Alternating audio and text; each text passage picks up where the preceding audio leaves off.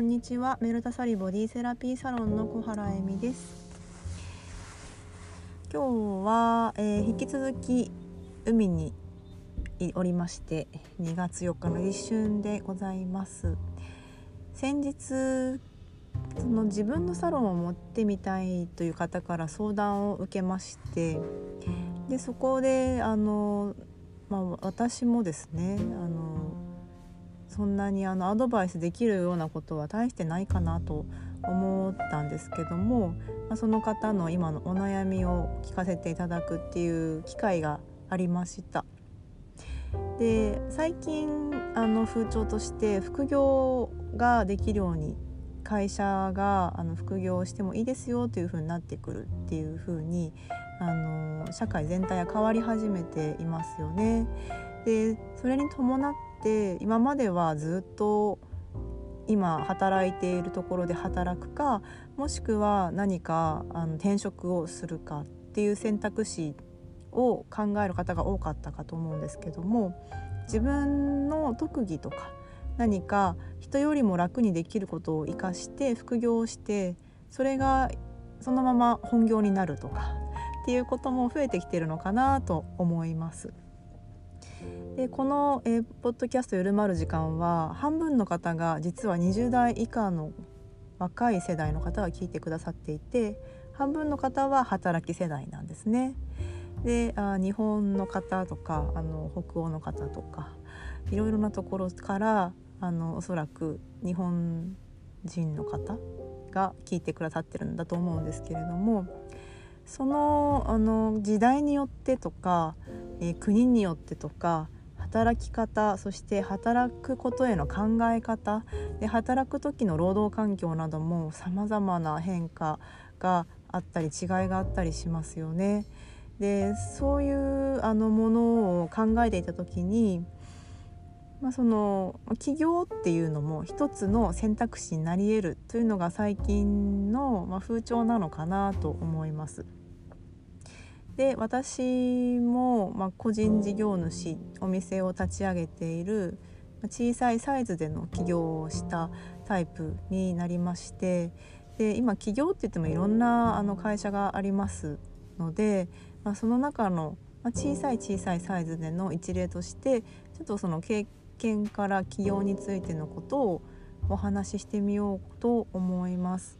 まあ、あの起業しようと思っていなくてもそのご自分の中でできることというのが意外とそばにあるよっていうことをあのお話で聞いたらなと思うのとこれから何か就職される方とか自分が社会に出ていくというタイミングの方は、まあ、いろんな考え方があっていいんだなということも、まあ、ちょっと一つの例として聞いていただけたらいいのかなと思います。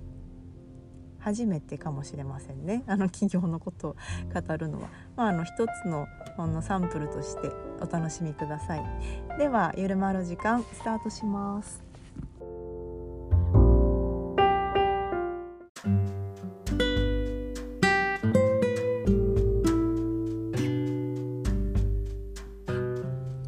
改めましてえみです。今日はゆるトークでございます。ゆるく まああの何も何かこう下書きとかもなく海を見ながらただ話していくという皆さんとお話しするような気持ちであのサロンで皆さんとお話ししたりレッスンでお話ししたりするような気持ちでお話ししていきたいと思います。先日、えー、ある、まあ、こう体に関するお仕事をお勤めでされている方からその自分のサロンというものをお店を持ちたいので参考にお話を聞かせていただけませんかということで友人のつてであのご縁をいただいてお話をしてきたんですね。で、まあ、その方は私より10歳ぐらい年が下な方で私今42なんですけれども、まあ、30代の頭ぐらいって、まあ、社会に出てで自分でお仕事をして大体10年ぐらいで生計を立てられるようになってこう少し一息ついたくらいなのかなと思います。で周りで結婚する人も増えてきますしその周りを取り巻く人が年下のあの同じ同僚も出てきたり年上の方もいたりさまざまな年齢の人に挟まれながらそしてある時はあの部下と言われる人後輩の人の面倒を見たり、えー、ある時はその上司や先輩のことをサポートするとか何かあの使っていただくようなことをしながら働いていく世代なのかなと思うんですよね。で私も何を隠そう転職を、えー、4回か5回ぐらいした経験があります。もともとは私は母が美容師なので美容師になりたいなと思ってその時に長年お世話になっていた中華料理屋さん高級中華料理屋さんでチャイナドレスを着れるバイトだったんですけどすごく楽しかったんですがそこのバイトを辞めてで母の美容室を学生の頃から手伝っていました。ですので、まあ、今あの母の美容室でトリートメントの、えー、施術をさせていただいてるんですけども実はその時のもう20運年前から今のお客様とはもうあのまあ本当に私が子供の時から見ていただいてるお世話になった皆様だったりするわけですね。でそこから私の場合は美容師になろうと思ったんですけどあのその時すでにヨガを始めていてヨガをやりながら大学に行きながらそして、えー、美容室を手伝いながら、まあ、無給ですけど母のことを手伝いながら、えー、遊びも頑張りたいというか全身全力で楽しみたいという時期でであのまあいろいろなことを毎日毎日きっともう寝る間も惜しんで夜中とかも遊んだり バイトしたりしながらやってたんですよね。でそこからあのお仕事を美容師としてしようかなと思った時に、えー、シャンプーをしていたんですけどもその母の美容室でやってたシャンプーのパーマ液ですとかいろいろな薬剤によって腕がもうものすごい腫れるっていうことが起きました。であの私のサロンに来てくださってる方はご存知かと思うんですけども私自身がもう子どもの頃からの敏敏感 敏感肌ででその肌が敏感すぎて市販の例えば洗顔フォームを使えば荒れてしまうとか何か流行りのシャンプーを使えば痒くなるとかものすごい肌が弱かったんですよね。ですのでそのシャンプーの時の薬剤で、まあ、そのよく手荒れしてる美容師さん多いと思うんですけど腕全体がパンパンに腫れるっていうことが起きました。でそのなかなかそれが、まあ、治らなくってで、まあ、皮膚科に行って薬をもらって抑え込むっていうこともできたんですけどすでにその時に私はもうヨガを始めてましたのでなるべくなら薬を使わないであの皮膚病とかになったらもちろん別ですけど荒れているくらいだったらあのナチュラルに治したいっていう考えだったんです。というのは、えー、肌が弱かったことで常にステロイド剤を私は子どもの頃から指に塗っていたらヨガを始めたらですねそのステロイド剤を塗っていた指の、ま、薬指と小指だったんですけどだけがヨガでデトックスするその外に排出する力が高まれば高まるほどその薬を長年塗ってたの塗ってた指だけが痒くなったり赤くただれたりして中からその蓄積している薬のなんかこうある部分が出てくるんですかね腫れるんですよね。であのある程度それもその自然にあの保湿しながら出し切るともう出なくなるっていうことが起きてでその他のそのステロイド剤を塗ってないところは大丈夫だったのでやっぱその皮膚の下にそういうのが溜まってるんだなっていうことを、まあ、実感していたんですね。でもちろんずっととどまってるわけではなくて毛細血管から全身に巡りますのでそのあの経験が、まあ、もしかしたら全員に起こるわけではないかもしれないんですが私の経験としてそういうことが起きたんです。ということで、まあ、美容師さんになるのを肌が荒れすぎて断念して でそこから、まあ、あの日本語教師の勉強もしていたので日本語教師をしようとしたけど、まあ、それもなかなか難しくて海外まで職を探しに行った割には断念してで、えーと、旅行会社に勤めたんですよね。でそこからあの旅行会社のその激務によって体を壊し事務職の、えー、派遣になってでそこから3年ずつぐらいで、まあ、派遣の契約期間満了までいつもお世話になってで辞めるっていうのを続けてました同じ会社に2回お世話になれたりすることもラッキーであればあったので、まあ、そこを入れると会社的には3社ぐらいなんですけど、まあ、実際4回ぐらい転,、えー、と転職というかあのしています。でその時は、まあ、あのヨガのレッスンをずっとお世話になってたヨガ教室でさせていただきながら、まあ、あの整形はそれでもちょっと難しかったのでその派遣での事務仕事で生活費を稼いでいるという状態でした。で幸い私は実家暮らしでしたので、まあ、それでもなんとか生活ができる状態だったんですけれども、まあ、そこからなぜ今の仕事をしたかというと、まあ、あの本当にたまたまなんですよね。でもともとその何かこれをやりたいって燃えてたわけでもなくこのマッサージの仕事とか体のことの専門家だったわけでもなくですね。たまたまそのあのヨガを通して体が元気になっていくっていう経験を19歳からずっと長年あの経験していてでそのヨガ教室で何十人という人が体が病気が改善したり元気になっていくというのを、まあ、心身ともに健康を得る過程を見ていたのでそこであの体ってケアすれば良くなるんだなっていう症例を、まあ、たくさん見ていたっていうあのベースがあります。ということで、まあ、そんな時にあの体についてのま知識とかそのま臨床経験みたいなものがあった状態から親が、えー、調子を崩して痛みを訴えてその時に、まあ、ヨガとアイルベーダーという、まあ、兄弟みたいなところからアイルベーダーの施術を始めたという経緯があります。でたまたまあのやってみたらものすごい好きだったっていうだけで最初からあの人の体を癒したいって全く思ってなかったタイプだったのであの私としては、まあ、あの転職にいつか転職したい って思ってあのいたんですね。で自分のや好きなことをやって生きていきたいなっていうのは、まあ、学生の頃から思っていてそれができなくて10年ぐらいずっと、まあ、もやもやしていた状態だったんですけれどもその時にあ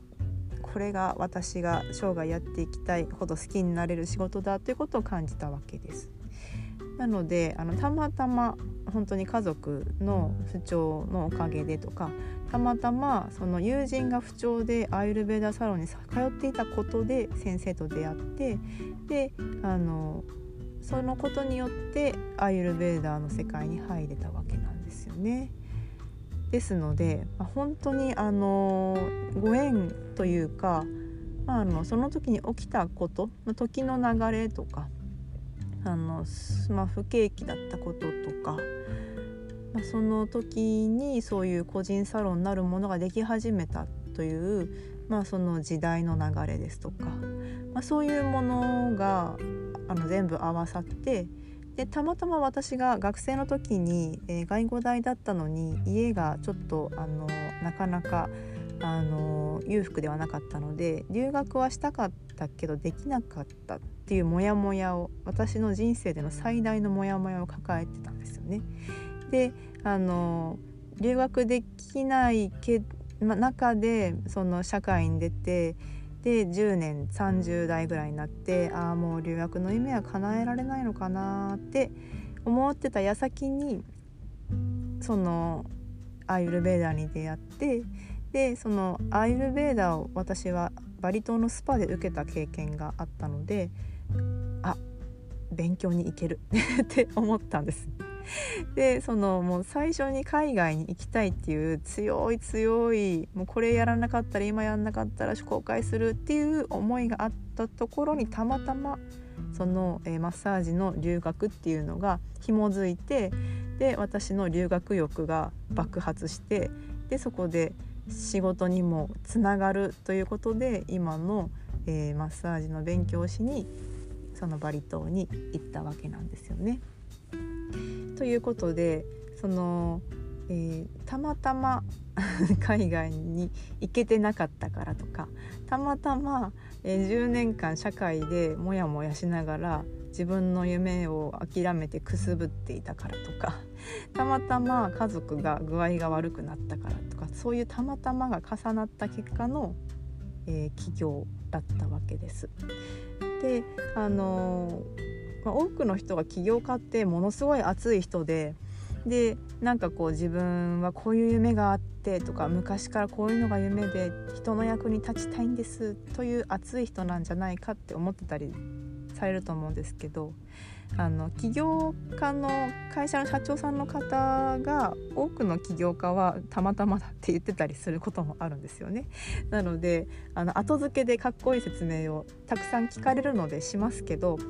あのやはりその時のタイミングっていうのが一番大きいんじゃないかなと私も思います。でそのもともと元をすごく考えていってあの振り返ってみれば子どもの時にマッサージをしてあの父親に喜んでもらってすごく嬉しかった記憶とかあのマッサージが好きだったなとかっていうことを思い出したりもするんですけれどもでもその時からもう私はマッサージが天職だマッサージしたいって思ってたわけでは全くなくてであの逆に私の場合はおそらく日本国内だけで整体師さんとかであれば多分なってなかったタイプです。というのはあの整体師さん素晴らしい仕事だと思うんですよ。鍼灸師さんも本当に国家資格で素晴らしいと思うんですが私のケースの場合はあのいろんな国の文化とそのいろんな国のさまざまな人種そしてその人たちが持つ文化や習慣の考えがもとにどういう両方が生まれるのかに興味があるからなんですね。であのもちろんその方は元気になってで元気になることで日常が変わっていくのを見るのが本当に嬉しいですけどもそれと同時にもっと見知らぬ国のそういう文化とか習慣とかその風土とかから生まれるその人たちのその日々の生活から営まれたりたまたま発生したりする両方っていうのが見てみたいっていうのが私の中であります。ですので、えー、サロンを今やっていて、まあ、コロナ禍からまた少しずつ海外に行きやすくなってきたので私のあの今の本当に楽しみにしていることはまたどこかの国に行ってその国独特の両方を見たり体験したいっていうことなんですね。ということで、え起業はたまたまであるっていうのが私の体験です。で多くの方起業家さんもあの後付けの理由をつけているだけであのたまたまその時のタイミングであるっていうことも多いんではないかと思います。ただ、えーと、その、まあ、情熱みたいなものっていうのはたまたまではなくてその方が長年何か温めてきた思いだったりとか例えば何かその人に対してこういうふうにするのが得意とか人の話を聞くのが得意人にサポートをするのが得意とか何か新しい発明イノベーションを起こして世の中の流れとマッチさせていくのが得意ですとかいろいろなその方のそもそもの長所強みとかその人が簡単にできることっていうのはあると思うんですよね。でそれを小さい形で本当に毎日できる小さい形でちょっと試してみるなんか本当に趣味みたいな気持ちで試してみるとそこでどれだけそういうことが自分の中で楽しいかとか心を喜ばせるかとかそもそもやってみてこれは好きだったでもこれは嫌いだったってこともあるわけですよね。まあ、例えば私の例で言うと私は最初旅行会社に働いて仕事の内容自体はすごく楽しかったんですね。で何が一番楽しかったかなっていうのを今思い出してみると、えー、周遊の手配世界周遊のチケットの手配が一番好きだったんです。でそれはそのえー、まあ、結構外国人の方が多かったんですけどその方が、まあ、1人でとか2人でいろんな国をその経由しながらそのいろいろな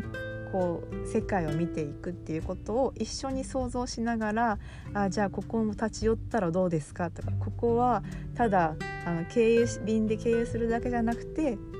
23泊泊まってこれを見てきたらどうですかとかここは飛行機じゃなくて電車にしてこの景色を見てきたらどうですかっていうことを一緒にワクワクしながら計画することが好きだったんですよね。であのだけれども、えー、そこの会社のシステムがたまたま、まあ、どこの会社か言わないですが、まあ、大手の企業ででその飛行機の人数ですねあの旅客のえ人数が多いとお給料が上がるというシステムだったので、まあ私は1人の方に時間をかけすぎてしまうとなかなかその成績があのトップにいつもなりそうで2位のところだったんですね。でその2位のことがすごく悔しくて。であのものすごいあの負けず嫌いなんでストレスになってですね。であの、まあ、体を壊すほど残業する羽目になるんですけども、まあ、そんな感じであの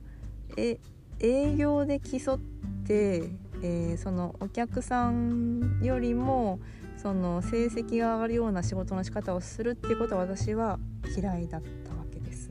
なんですけども、えーと、一緒にその方の旅程を作るのは好きだったんですね。なので一口に旅行が好きといってもそれを、えー、どの部分が好きでどの部分は嫌いかっていうのは別の話になってきますよね。ということで、えー、自分が好きな何か、えー、仕事をされていても個人サロンでお客様と密に接していくのがお好きなのかもしくは、えー、自分で全てクリエイトしていく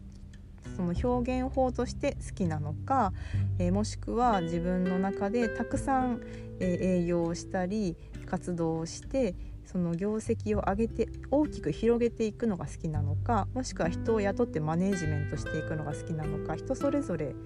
いろいろなその長所の生かし方や好みっていうのがあるわけです。ですのでその人の強みというのが自分のうんなんか楽にできるなっていうこと人よりはなんとなくやりやすいのかなって思う長所みたいなものを、えー、その仕事で活かせるのかっていうことの視点を持っていくと、まあ、副業っていうのが小さいサイズでのその自分の長所を生かすはあの方法ですしあの今もしお勤めさめされてていきなり起業しるしなくても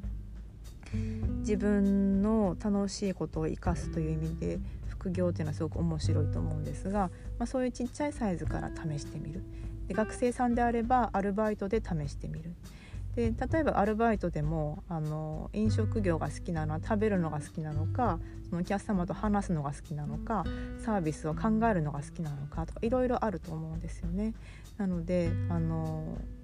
いっぱいまずやってみる。でたくさんやってみていっぱい失敗してみる。で失敗する試してみることで何が好きで何が好きじゃないのかってことが見えてきますのでまずはいろいろ気楽にやってみる。であのその時に何がいいとかあの最短でとかあんまり考えなくていいんじゃないかなと思います。あの万事採用が馬とかって言いますけどその何がどう転がってつながるかとか失敗に見えても実はほとんどの失敗って成功につながっていきますのでそのままそれを生かすという視点でやっていけばそのお仕事としてとか、まあ、あの自分のあのこれからの生き方につながったりすることもよくよくよくありますのでよくねなんか起業家の方とかってよただあの成功するまで続けてただけだっていう方あのいらっしゃいますけどそんな感じで、まあ、気楽にいっぱい失敗をすればいいんだと思います。で私みたいにいっぱい転職をして であの雇われるのって安定してますし人の下でサポートとして何かをするって結構私楽しいと思ってたんですどういうことを考えてるのかなとかどういうふうにしたら、まあ、あのその方の役に立てるのかなとかでも、まあ、あの会社の都合とか産休の方が戻ってきたからとかでいつでもあのそのお仕事がなくなったりすることってあるんですよね。ですので、まああのまあ、今は割と転職がまあ、あのしやすかったりとか正社員雇用がされやすかったりする時代ですから、まあ、それを生かしてどんどん転職するのもありだと思いますしあの逆に長所をあの生かしてスカウトしてもらうっていうのもいいと思いますし、まあ、その中でその勤めていくっていうだけではなくて自分が好きなことをやってみるっていうことを副業で試してみるのもいいんじゃないかなと思います。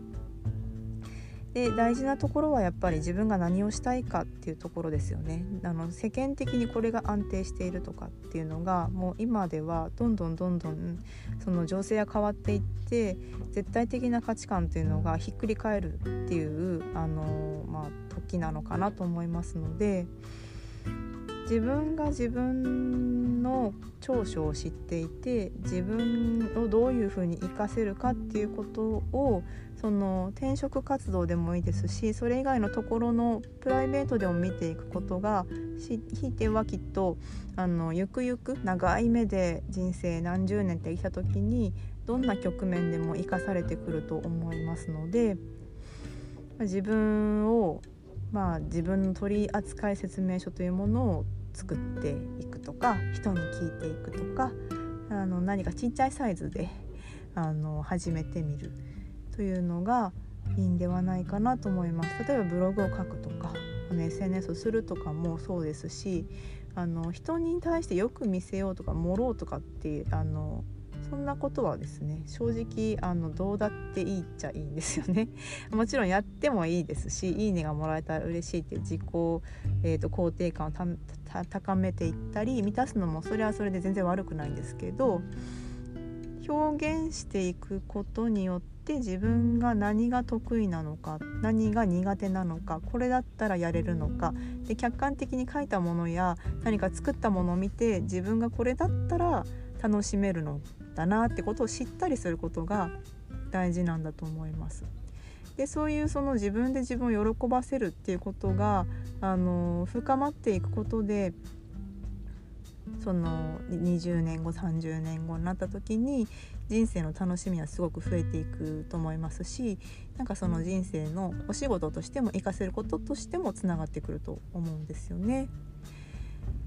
ということで、まあ、私の場合はあの起業はたまたまでしたけどその何か人の夢みたいなものその旅程旅程ですねあの旅で言えば旅程をえー、組むとか一緒に想像したり考えたり提案するのが好きであったっていうこと。そしてマッサージもあの好きであったっていうこととその健康をあのヨガの教室で見ていた経験から健康というのはその人が何かしたいことその人生の夢でもいいですし旅でもいいですしを叶えるためにはベースとして必要な軸であることなんてことがあの掛け合わされて今の仕事になっています。で私が好きな方法でしか私はやらないので 自分が好きな自由な方法で私も旅に行きますしその皆さんが自由に旅に出る寄り道のような感じでサロンに寄っていただけたら嬉しいなと思います。普通のサロンみたいにカチッとしてないんですけど、まあ、そこがそのま個人でやれる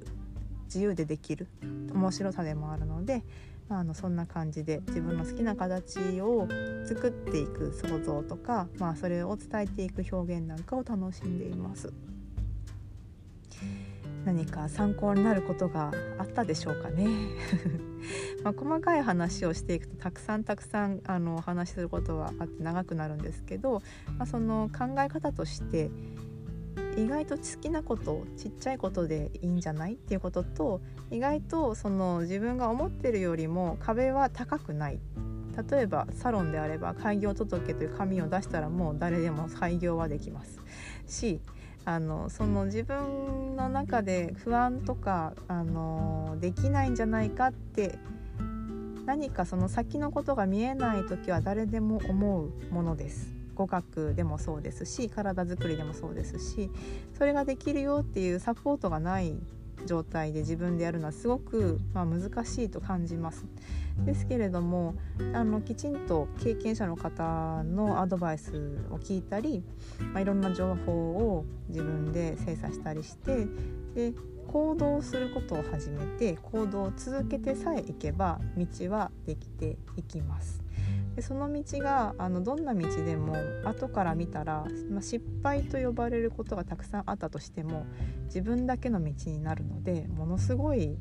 まあ、愛着のあるオリジナルな道になります。でそのオリジナルな道というのが自分の選択によってできていくと日々はすごく楽しいんではないかなと思いますね。はいということで、まあ、起業に関してのお話は何かもっとあの具体的に聞きたいよっていう方は是非個人的にご質問いただければ何でも私のあの失敗談とかあのお話しますのでいつでもご連絡ください。では今日も最後までお聴きくださりありがとうございました。何かその私のあの何でもいいよっていう自由な考えがあの皆さんを緩ませる時間になったら嬉しいです。ではでは。